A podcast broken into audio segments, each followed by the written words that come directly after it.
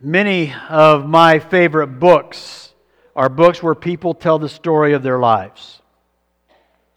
The most interesting of these books are books where people tell this, at least to me, are where people tell the story of their walk with Jesus Christ.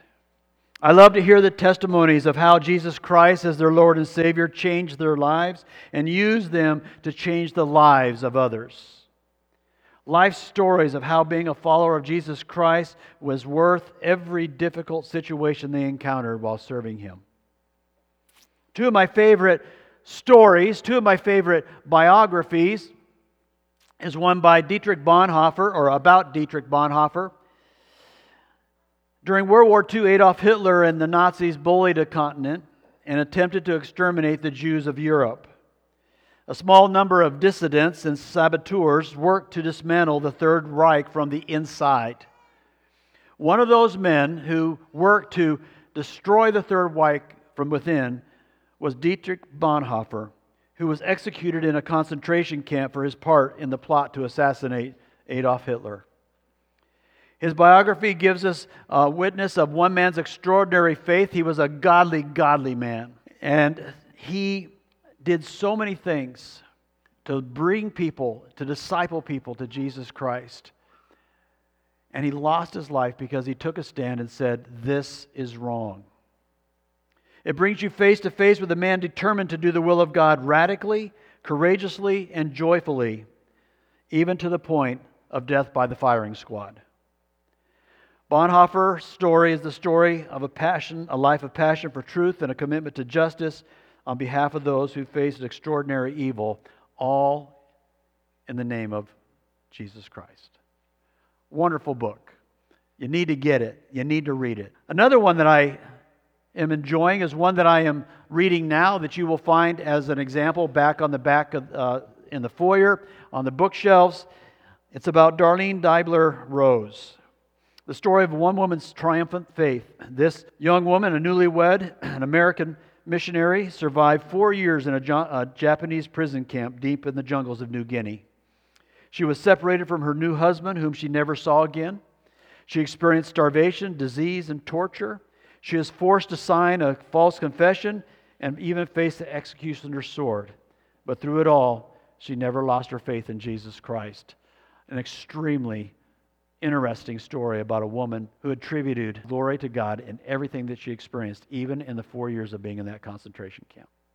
It's a wonderful story. Both of these biographies touch our hearts, excite us, and challenge us to walk where they walked, following Jesus Christ no matter what the cost. I love to read biographies because we get to share in the lives of those who are, that we're reading about. And this is one of the reasons why I have thoroughly enjoyed our series in the book of Acts as we have seen Luke record the testimonies, the stories of people like Stephen and Peter and Paul. What is really interesting is that Luke records the story of Paul's conversion three times in the book of Acts.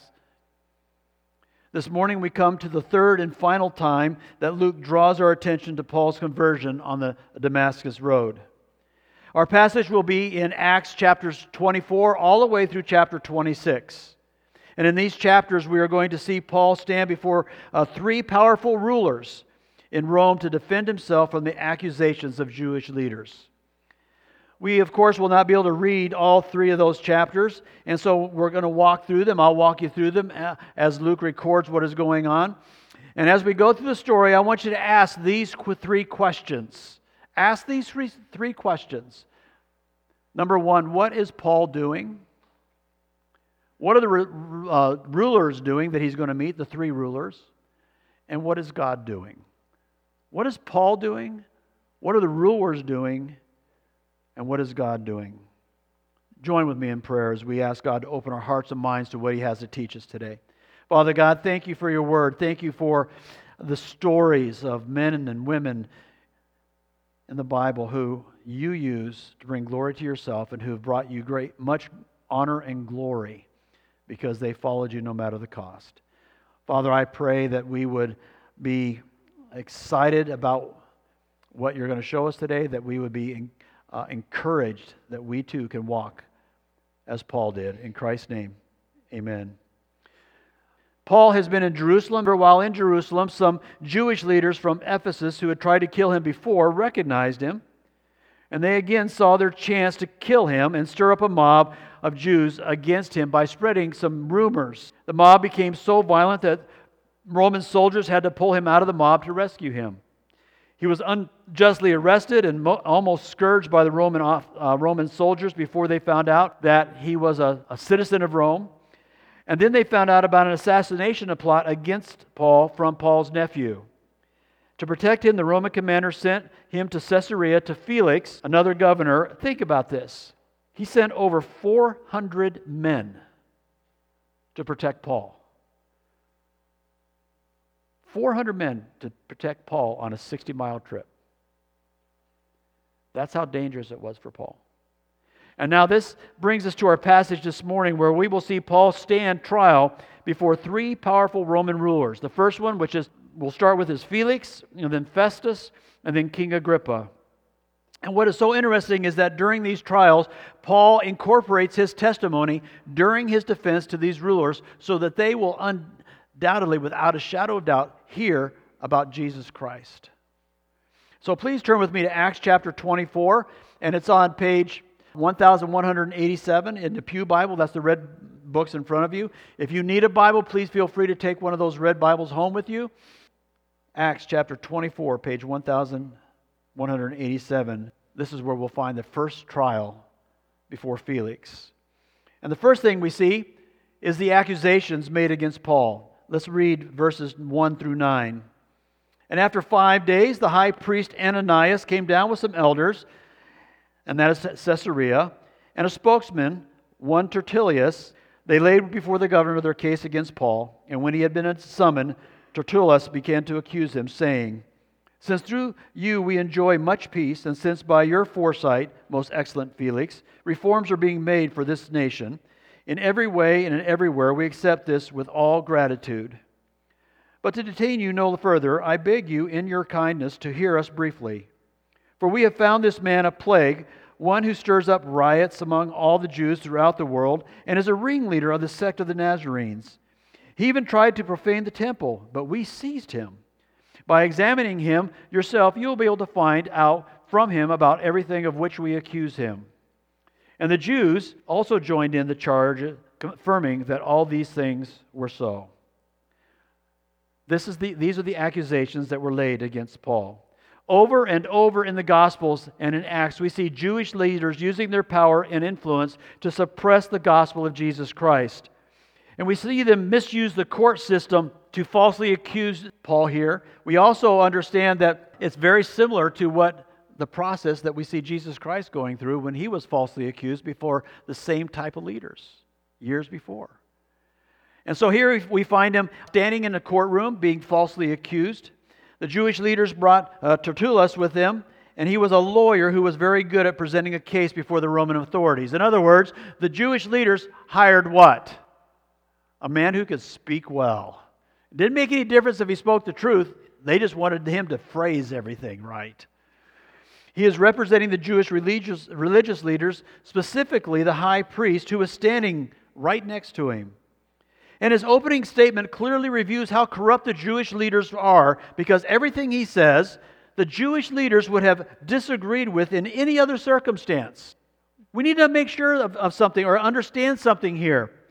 The Jews did not appreciate Rome ruling over them in any way, shape, or form. And listen to how Tertullus presents these accusations. First, he says that, they had, that Rome had brought peace to their nation. Would the Jews have ever considered that Rome had brought peace to Jerusalem? No. And then he says that Rome brought reforms that were good for the nation. Would the high priest or any of the religious leaders have ever agreed with that in any other situation? Absolutely not. And there was no way the Jews would have accepted what Rome was doing with gratitude. He says, With all gratitude, we appreciate this, Rome, that you have done this, and we uh, are your servants. Everything he said, every accusation was blatantly false. The high priest and all the religious leaders are standing there, and what do they do when he finishes? Verse 9 And the Jews also joined the charge, affirming that all these things were so. How corrupt were the Jewish leaders? Very. And the only thing they wanted was to do what? Get rid of Paul. They characterized Paul as a plague, a pest, and accused him of stirring up riots. Did Paul ever stir up a riot? No, he did not. Were riots stirred up because of what he taught? Absolutely. But was Paul the one who led the riots, who started the riots with the intent of starting the riots? Never. He was also being accused of being a ringleader of the Nazarenes. Now, the Nazarenes, remember we heard a couple weeks ago about uh, a title for the Christians was the Way. Okay, the way was identifying those who would follow Jesus Christ because he was the way, the truth, and the light. But this is a derogatory term saying that these were the followers of that Nazarite. And so, was Paul a follower of the Nazarene? Yes. But the implication was that not only was he as a follower, but he was one that was leading the Nazarenes, these, these people, to become troublesome to Israel and to become troublesome to Rome. And of profaning the temple. They said he, he profaned the temple, but we stopped him. And if you were here a couple of weeks ago, you understand what that means. He was accused of bringing who? Trophimus into the what? temple area. And we understand that that wouldn't have happened because Trophimus would be dead if he had, and Paul would have been uh, severely beaten and punished because of it, because if he was the one who had actually brought him in there, which Paul never would have done because Trophimus was what? His friend. He wouldn't have wanted him to be killed. And back in, when we learned this a couple of chapters ago, they accused Paul of he did this. But notice that they don't do that here. What do they say? Look at verse 6 of chapter 24. He even tried, what they, how did they change? He tried to profane the temple, which means what? He didn't, but what did they accuse him of before? Of profaning the temple. They changed the charge to fit whom? The situation they were in, because they didn't want to be a complete liar before Felix. And so it's interesting to see that Paul is being set up. And even though Tertullus opened and had no basis in the truth, the Jews stood before Felix and gave witness. The Jews were not interested in justice, they were only interested in getting rid of Paul because so many people had become to Jesus Christ because of his ministry. And then, starting in chapter 24, verse 10, Paul begins his defense. Chapter 24, verse 10. And when the governor had nodded to him to speak, Paul replied, Knowing for many years you have been a judge over this nation, I cheerfully make my defense. You can verify that it is not more than 12 days since I went up to worship in Jerusalem, and they did not find me disputing with anyone or stirring up a crowd either in the temple or in the synagogue or in the city. Neither can they prove to you what they now bring up against me. As we see, Paul is going right down the line. He's going, I've only been in Jerusalem for 12 days. Why is that important? How many days of that 12 days was he being pure, going through a purification ceremony? Seven. So how many days is left? Who's got good math skills here? Five days are left. Could Paul have incited a riot, incited dissidents, and built a mob, okay, in five days? No, he couldn't have. And then as he goes down in verse 13, uh, 14, but this I confess to you that according to the way, which they call a sect, I worship the God of our fathers, believing everything laid down by the law and written in the prophets. He says, I believe the same things that they believe, and I follow the way. I didn't stir up anything. I didn't cause any dissension. I didn't teach in the temple. I didn't teach in the synagogues. I didn't have any disputes outside in the streets. And he says, they know this. And then in verses 22 through 27, we see Felix's response. Verses 22 through 27. But Felix, having a rather accurate knowledge of the way, put them off, saying, When Lysias, which is the tribune, the commander of the garrison that was in Jerusalem, the tribune comes down, I will decide your case. You know what's really interesting? Is throughout the rest of this story, Lysias, Lysias is never called, Lysias never testifies, all we find Felix trying to do is what? To send them on their way. We understand that Felix, even at this point in time, early on in the trial, early on in, in everything that we're going to see, that Paul is what? What did he understand? Paul's innocent. Paul is innocent. He's going to postpone the trial till later, but what I find really interesting is something we find in verse 24. After some days, so he sent away the, the Jewish leaders. He has kept Paul imprisoned. He's not, uh, he's allowed to have people come in and out and see him. But in verse 24, after some days, Felix came with his wife Drusilla, who was Jewish, and he sent for Paul and heard him speak about who? Faith in Jesus Christ. What we see here is Paul, he brought Paul before him because who was interested in what Paul had to say? Felix. Now, let me put you in that place. You're on trial, you're innocent, you're being detained, and the judge, the ruler, brings you before him to talk to you. What are you going to be interested in telling him about, talking about? I am innocent. You need to let me go. You know this. Would you be tempted to speak about you and your defense? Absolutely. But what does Paul speak about? Jesus Christ. He spoke about Jesus Christ. Paul could have used this time to further persuade Felix that he was innocent of the charges, but he wasn't interested in leaving. He was interested in making sure Felix, his wife, and everyone else who was listening heard about his Savior, Jesus Christ. And Felix was a very evil, evil man. He was known to be ruthless and cruel and driven by lust. So much so that in just a few years he would be removed from his position because he was so hated, not only by the Jews, but by Rome himself, because he brought so many issues in Rome because of his cruelty. Think about the moral depravity and the danger that Paul was faced with. Think about the danger of presenting Jesus Christ to a man who was so cruel and violent. But he stayed on mission and spoke so clearly about Jesus Christ that this man who was cruel, look at what he says in verse 25. And as he reasoned, that's Paul, about righteousness and self control and the coming judgment, Felix was alarmed and said, Go away for the present. He was so alarmed he was so touched about what Paul was talking about, about Jesus Christ and about self control. Can you imagine standing before a leader who is known to be cruel, who will kill anybody at the drop of a hat, and sit there and basically talk to him about self control while he's presenting Jesus Christ? He stayed on mission. And Paul stayed on mission for two years. He was imprisoned in Caesarea under Felix for two years. And Felix called him back repeatedly. But you want to know something? Which we're going to find out later. Felix didn't listen. What was Felix interested in? Look at, look at what he said in verse 26. Just before that, he says, When I get the opportunity, Felix, I will summon you. And at the same time, he hoped that money would be, given to him by Paul. What was he looking for from Paul? I'll let you, I'll let you out. I'll release you right now as long as you do what? Give me a little bit of money. And Paul dealt with it. Paul chose to stay two years imprisoned, being an innocent man, so he could spread the gospel of Jesus. He wanted a fair trial, he wanted to be found innocent, but for two years, as an innocent man, he spoke with Felix about Jesus Christ. Oh, my brothers and sisters in Christ, how we need to follow Paul's example.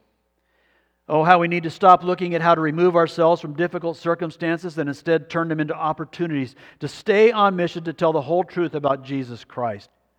We need to look at all the circumstances we're in, even the difficult ones, even when we're innocent, even when it's not fair, and turn them into opportunities to say, I want to tell you about my Savior, Jesus Christ. Our Savior, Jesus Christ, saved us from death and the condemnation of our sin.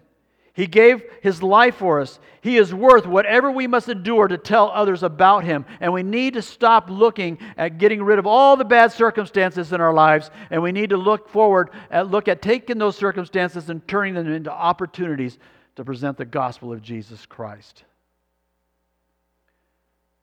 And that's what we see Paul doing here for two years.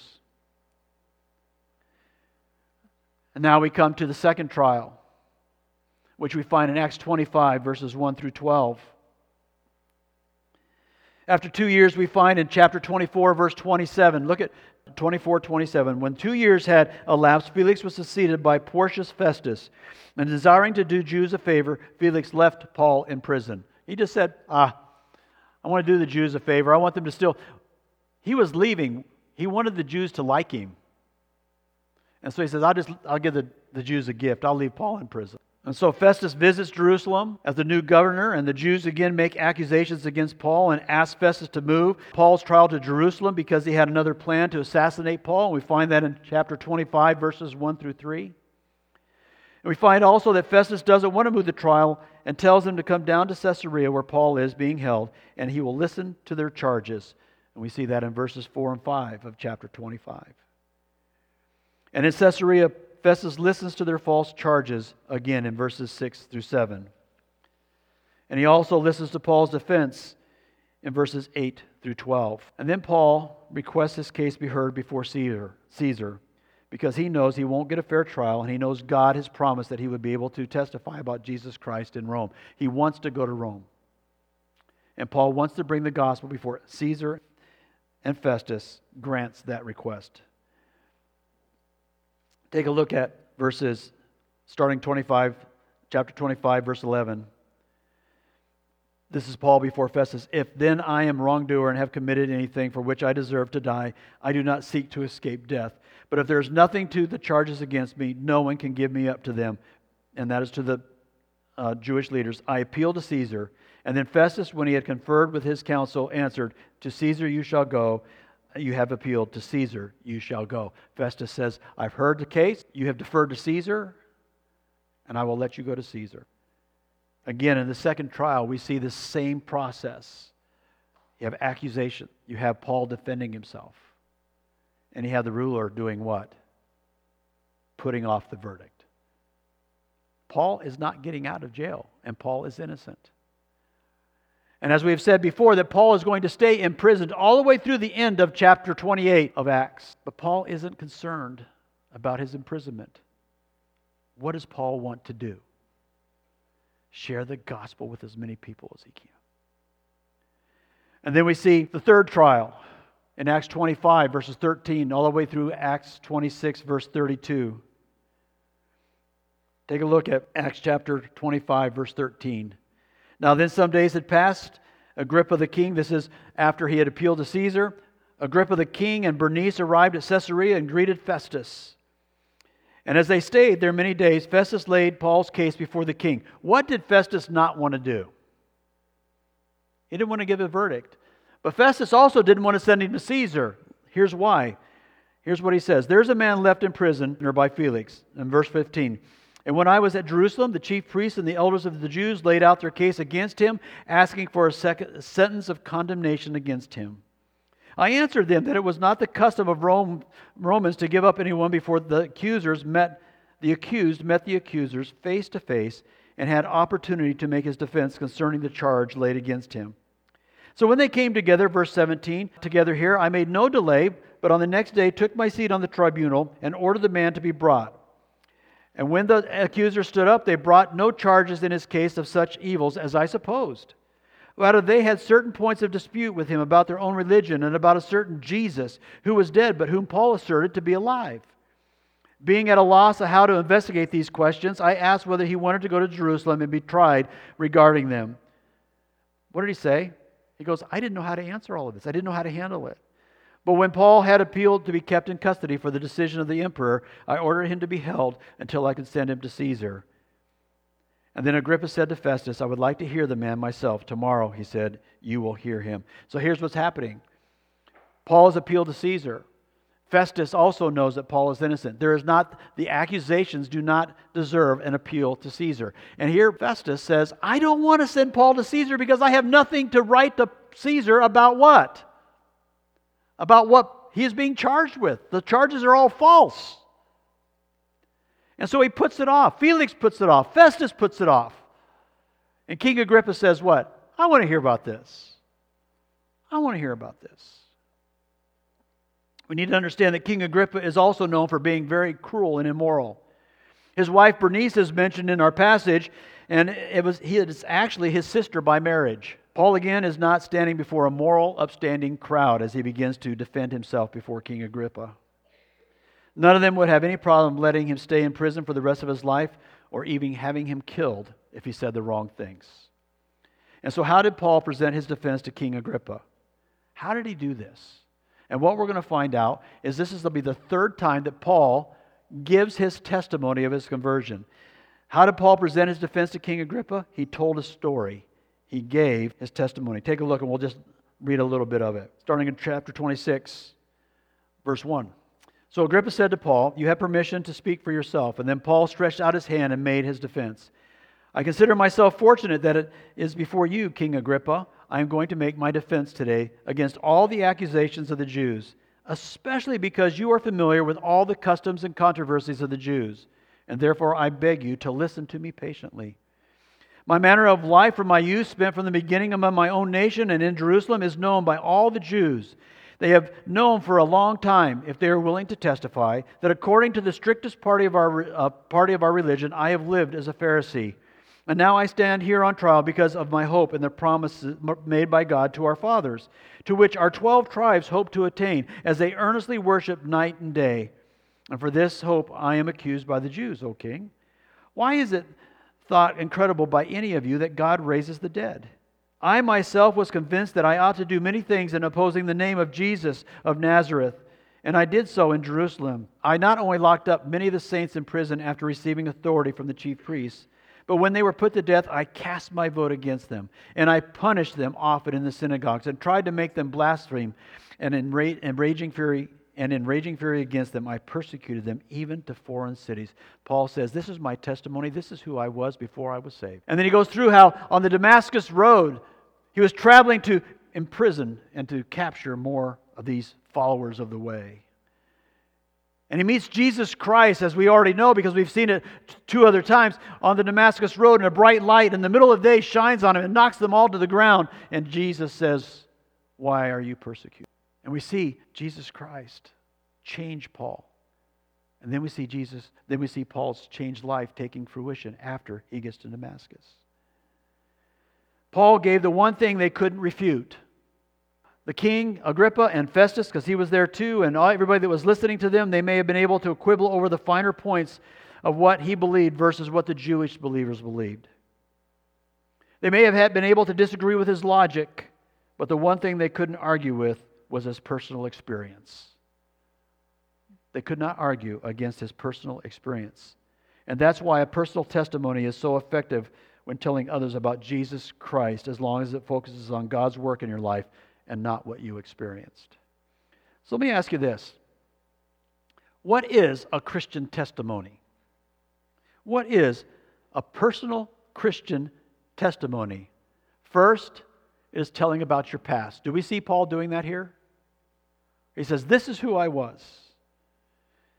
It's telling who you were before being saved by faith in Jesus Christ. And we saw that in chapter 26, verses 4 through 11. And then it's telling about how you met Jesus. How did God open your eyes to who Jesus was? And we see that starting in chapter 26, verse 12. In this connection, Paul says, I journeyed to Damascus with authority and commission of the chief priests and at midday, O king, I saw on the way a light from heaven, brighter than the sun, that shone round about me and those who journeyed with me. And when we had fallen to the ground, I heard a voice saying to me in the Hebrew language, Saul, Saul, why are you persecuting me? It is hard for you to kick against the goads. And I said, Who are you, Lord? And the Lord said, I am Jesus whom you are persecuting.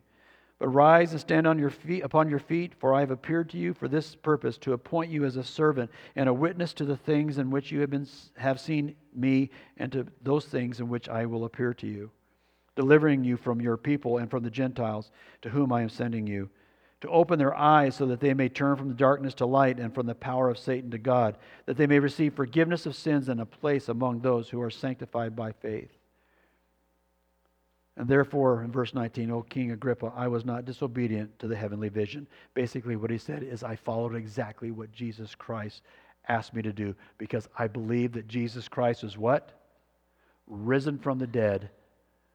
I saw the risen Christ and he changed my life. It's not just telling about who you were, it's telling about how you met Jesus. And here we have Paul going through this again. Uh, Luke recording for Paul what happened to Paul on Damascus Road. How did you meet Jesus? Again, so what is a personal testimony? It is telling about your past, it's telling about how you met Jesus Christ, and it's telling about how Jesus changed your life. And we see this in verses 19 through 23. Look at verse 19. Therefore, O King Agrippa, I was not disobedient to the heavenly vision, but declared first to those in Damascus, and then in Jerusalem, and throughout all the regions of Judea, and also to the Gentiles, that they should repent and turn to God, performing deeds in keeping with their repentance. Performing deeds. Paul said, I met Jesus Christ, and my life changed. He gave his personal testimony, and his personal testimony backed up what he taught. Do you know what's really difficult about giving a personal testimony? And that is if your life doesn't match the message. If your life does not match the message, if there is not a change in life, if you are the same person that you were before you met Christ as when you after met Christ, then you do not have a personal testimony if your life is not in the process of changing. And that's what Paul was saying. He goes, Here's my personal testimony. This is who I was. I was an evil man. I persecuted the very people of God. I met Jesus Christ and my life changed. And I immediately started telling all the people in Damascus and in Jerusalem. I told everybody about my change in life. And my life mimicked that. Let me ask you something. What kind of a testimony do you have before the world? Does your life match what you speak about Jesus Christ?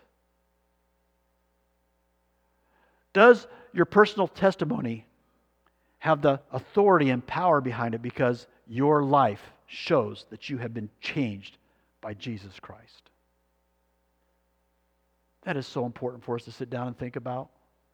That is so important for us to, to reflect on. Do the, does the world see Jesus, me living for Jesus Christ and Him being the most important thing in my life? Does the world see that my priorities are in line with what Jesus and God says they should be in the Word of God? Do they see a special kind of love? Do they see a special kind of relationship in my life between my, my family and my friends? Or do they see me wanting and desiring what the world has to offer like everybody else? Where that is the most important thing. And then a personal testimony is telling about your future hope. It's telling about your future hope. Look at verse 23 of chapter 26. He continues that the Christ must suffer and that by, uh, by being the first to rise from the dead, he would proclaim light both to our people and to the Gentiles. It's the phrase by being first to rise from the dead. What was Paul saying there? When he says that Jesus Christ was the first to rise from the dead, what's implied there? There's going to be a whole lot of other people following him. And so he didn't just tell about uh, who he was. He didn't just tell about how he met Christ. He didn't just tell about how his life has changed. He says, You want to know something, Festus? You want to know something, King Agrippa? I have a hope that I will be raised from the dead and that I will see my Savior, Jesus Christ. You see, that's a personal testimony. Those things are personal testimonies. It's so simple. What is your personal testimony? Do you have one? Legitimately, do you have one? Does it match these things? And are you using it within your life and within the people that God brings you to. To tell others about Jesus Christ, no matter your circumstance. Wherever you go, are you willing and ready to deliver your personal testimony, to point people to Jesus Christ and say, He saved me when I didn't deserve to be saved? He's changed my life since I met Him. And I have a hope of living with Him for all of eternity. When's the last time you gave your personal testimony? When's the last time anybody heard about what Jesus Christ has done in your life? You see, that won't happen. You will not have the opportunity to give it unless you are looking to give it in every circumstance. Again, Paul was not interested in leaving prison at this point in time. Did he want out? Yes. Did he want his innocence to be proven? Yes. But what was the most important thing to Paul in front of these three rulers? Making sure when he left they understood who Jesus Christ was. Is that your desire in your heart that no matter what where you find yourself, when you walk out of the room, people know about Jesus Christ? we also have to understand something else about our testimony. Not everyone is going to listen to it. Look at verse 24, chapter 26. He's giving his testimony. And as he was saying these things in his defense, Festus said with a loud voice, Paul, you are out of your mind. Your great learning is driving you out of your mind. You are mad, Paul you are mad. Your great learning has made you absolutely crazy. Think about that. Your learning has made you crazy. What you're saying doesn't make sense. Was, Fest, was Festus interested in what Paul had to say? No. Do you understand that many times when we give our testimony that the people who are looking at us are going to look at us and say what? You're nuts. We also see that in verse 25 through 29. Look at the king, what the king says. Paul turns to Agrippa, and I, I, love what Paul does to Agrippa here. Remember how powerful this man is. Remember where, what Paul is right now. He's a prisoner. But Paul said, I am not out of my mind, most excellent Festus, but I am speaking true and rational words. And then he puts it right on the king's shoulders. For the king knows about these things, and to him I speak boldly, for I am persuaded, and none of these things have escaped his notice. For this has not been done in a corner. Paul says, King Agrippa, you know exactly that what I'm saying is true about Jesus Christ. You know exactly what I'm saying. And look at in verse 28. And Agrippa said to Paul, In a short time, Paul, would you persuade me to be a Christian? And Paul comes right back at him and says, Whether short or long, I would be to God that not only you, but also all who hear me this day might become such as I am, except for these change. He goes, You want to know something, King Agrippa? I want you to be just like me, without the chains, but I want you to know who Jesus Christ is. And you know this to be true, King Agrippa. You know what I'm saying is true, King Agrippa. But King Agrippa, again, just like Festus, chose not to listen. We can give our testimonies over and over and over, and many of the people who hear them will never, ever accept what we have to say not everyone will listen. Again, Paul is only interested that everyone who is listening hears about Jesus Christ. And so let's consider a couple of questions here. The questions that we saw at the beginning this morning. What is Paul doing? Paul always gives a bold witness for Jesus Christ, no matter the circumstance. Paul always gives a bold witness for Jesus Christ, no matter the circumstance. No matter who it is, no matter how many are listening, no matter what may happen, Paul uses every opportunity presented to him to stay on mission and tell others about Jesus Christ. My friends, we need to be just like that. We need to be bold in the witness. The world out there is dark, the world has no hope. We are the only light, and Jesus Christ is the only one that can save anybody out of this world. And we need to be bold like Paul. He also never compromises his integrity. I've already mentioned this. He spoke to men and women who could have curried him favor. He could have bribed Felix, but he didn't. His integrity always supported his message. He never lost his integrity. And we must also live lives of integrity so that our lives do not detract from the message of salvation through Jesus Christ. We must be men and women of integrity in everything that we say and do, how we are at our workplaces, how we are at school. If our message does, our integrity does not match our message, then nobody will ever take our testimony seriously. He also persevered doing God's will. No matter how many times he hit a brick wall, no matter how many times he was beaten, falsely arrested, or mocked, he never paused his mission. And how could he do that? You and I do not face anything compared to what Paul faced, but we often get scared, and we often find ourselves turning away from our mission. We don't want to offend or be the person who is seen as being that person. We don't want to take the chance of being canceled in our culture. But being a bold witness is God's will for you and I. How can we be like Paul and give our testimony? We give our lives to Jesus Christ because he saved us. We, like Paul, see what we were before salvation, what we have become after our salvation through our faith in Jesus Christ. That's what we do. Turn with me to 1 Timothy chapter 1. 1 Timothy chapter 1. It's on page 1262 of your Pew Bible. Listen to how Paul describes himself here. 1 Timothy chapter 1, starting in verse 12. This is how Paul saw himself before salvation. I thank him who has given me strength, Christ Jesus our Lord, because he judged me faithful, appointing me to this service, though formerly I was a blasphemer, a persecutor, and an insolent opponent.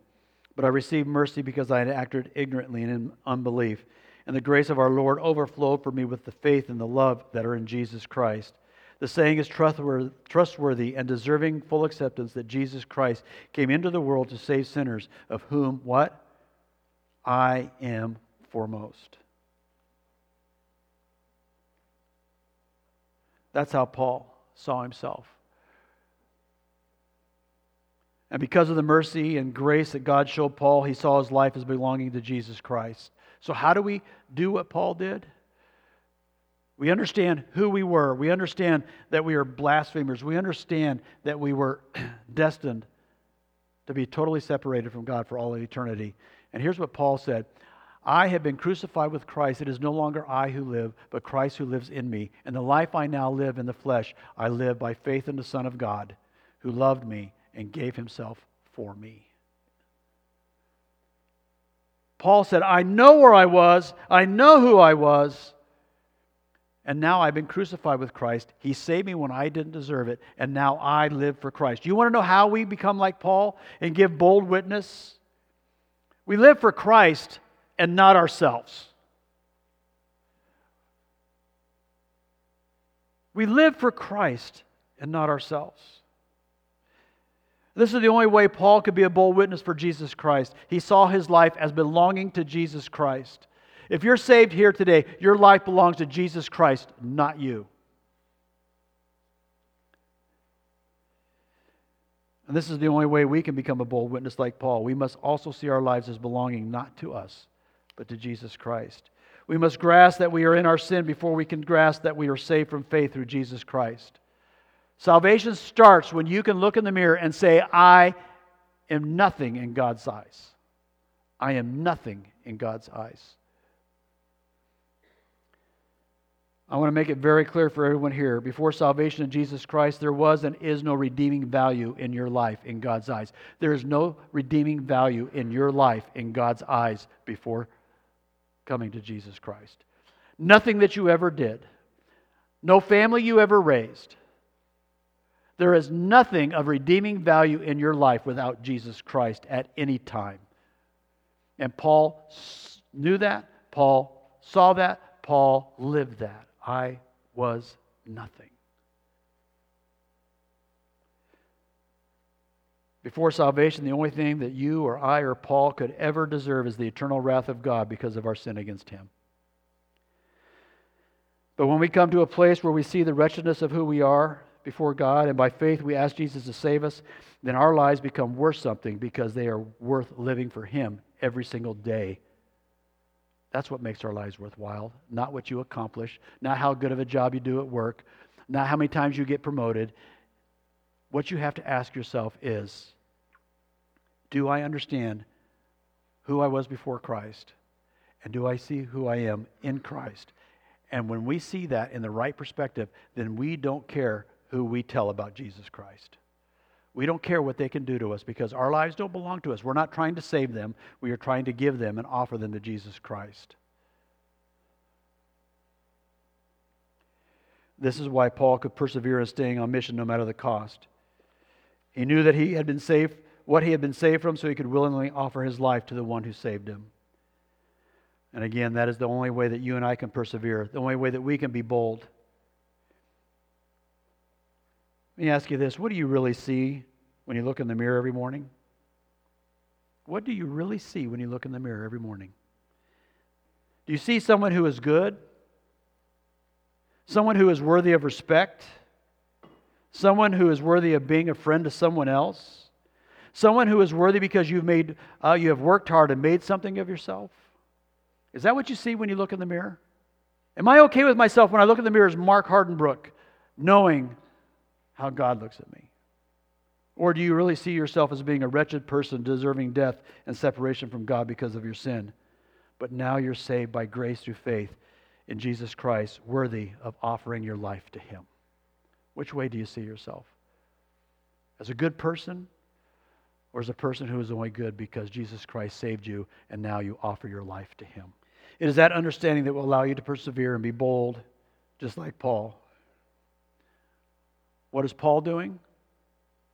We know that. What are the rulers doing? Listening to the message, but not responding in faith. That's what they're doing. Felix said, Come back when it's more convenient. And by the way, bring some money. Festus said, Paul, you're out of your mind. And Agrippa, do you really think you can convince me so quickly to be a Christian? They all heard the same thing. They heard Paul's testimony. Not everyone will receive our testimony favorably, not even a powerful testimony from a godly man like Paul. So, what is the rulers doing? They're ignoring the message. And we have to understand something. How many people in our lives, when we give our testimony, when we present Jesus Christ, are going to ignore our testimony? Probably more than not. And you want to know something? How many times do we stop giving our testimony because they're not going to listen anyway? For two years, Paul talked to Felix over and over and over. Did Felix ever understand the message? Nope. For two years, Paul lived in Felix's house, imprisoned, and he never stopped. The last question is what is God doing? Only what he can do. We see throughout the whole story of Paul that he is sovereignly protecting Paul so that his offer of salvation by grace through faith in Jesus Christ can be heard throughout the world. He is sovereignly protecting Paul. He protected Paul and got him to Felix when the commander got him out of the mob. He protected Paul by letting his nephew hear about an assassination attempt so that he would be placed to Caesarea so that Festus could hear about the gospel of Jesus Christ. Festus kept him safe by beating, imprisoning him and by making sure that he went through a trial and listened. But again, Festus didn't listen either. God was sovereignly opening doors. God sovereignly opened the door to where King Agrippa also would not listen and honored Paul's request to go to, to Rome, where who else is going to hear the gospel of Jesus Christ? All of Rome, Caesar. He is sovereignly opening doors so that the message can be heard by heads of state, by every middle class person in the city and every in town, by every person who sleeps in the streets. Jesus Christ, uh, God and Jesus Christ are sovereignly directing so that the gospel of Jesus Christ can get out. We don't have to knock down doors to stay on mission to bring the gospel to the world. God is sovereignly opening doors for us every day. All we have to do is walk through them Instead, so many times we walk right by them because we're afraid of what they're going to say. Our salvation from our sins through God's grace is a worthy testimony, and the world needs to hear it.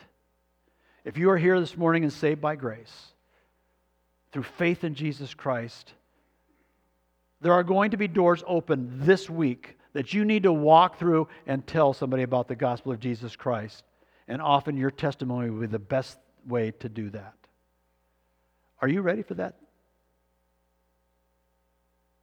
How many times have we lived next to neighbors for years and years and they've never heard the gospel of Jesus Christ from our lips?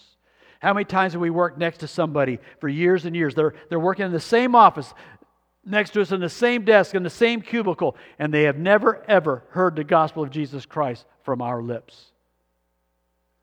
They know us as good workers, they know us as conscientious workers, they know us as friends but they've never, ever heard the gospel of Jesus Christ. Doors will open for you this week. Are you ready to step through? If you're here this morning and you have never accepted Jesus Christ as your Savior, do it today. Don't wait like Felix, Festus, and Agrippa. Repent and receive Jesus Christ as your Savior and have your life become for the first time something worthy of testifying about. If you're here this morning and you have received the salvation of Jesus as offered, then live in that salvation. Let the knowledge that you have uh, of who you were in sin and what you have now become in Christ move you to stay on mission and reach every single person you can for Jesus Christ, just like Paul did, no matter your circumstance. The world that surrounds us needs to hear our testimony of a Savior who can change their lives for all eternity, and God has asked each one of us to do that. And so, as Michelle comes up here this morning, I want everybody first and foremost to bow your heads and think about your testimony if you're saved by the faith in Jesus Christ, reflect on who you were. Reflect on what Christ has done for you and how he changed you. Reflect on who you were and what God has made you into. Think about that if you're saved right now. Allow that change that God has made in your lives to overwhelm you. Allow that change from who you were to what you are now to be so amazing that you know that everybody needs to hear about it. No matter what the circumstance, that I need to tell somebody what happened to me and what God did for me. Reflect on that. And then review your life to see if your life matches the testimony that you can give others. Has your life been changed? Are you living differently because of Jesus Christ because of who you're becoming.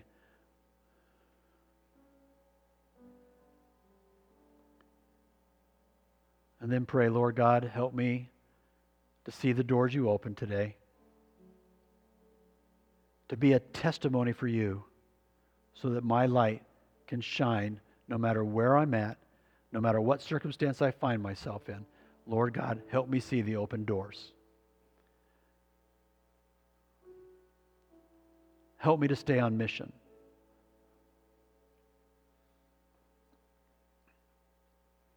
If you're here this morning and you don't know Jesus Christ and you know you, your testimony about your life isn't worth much because it focuses on you and self,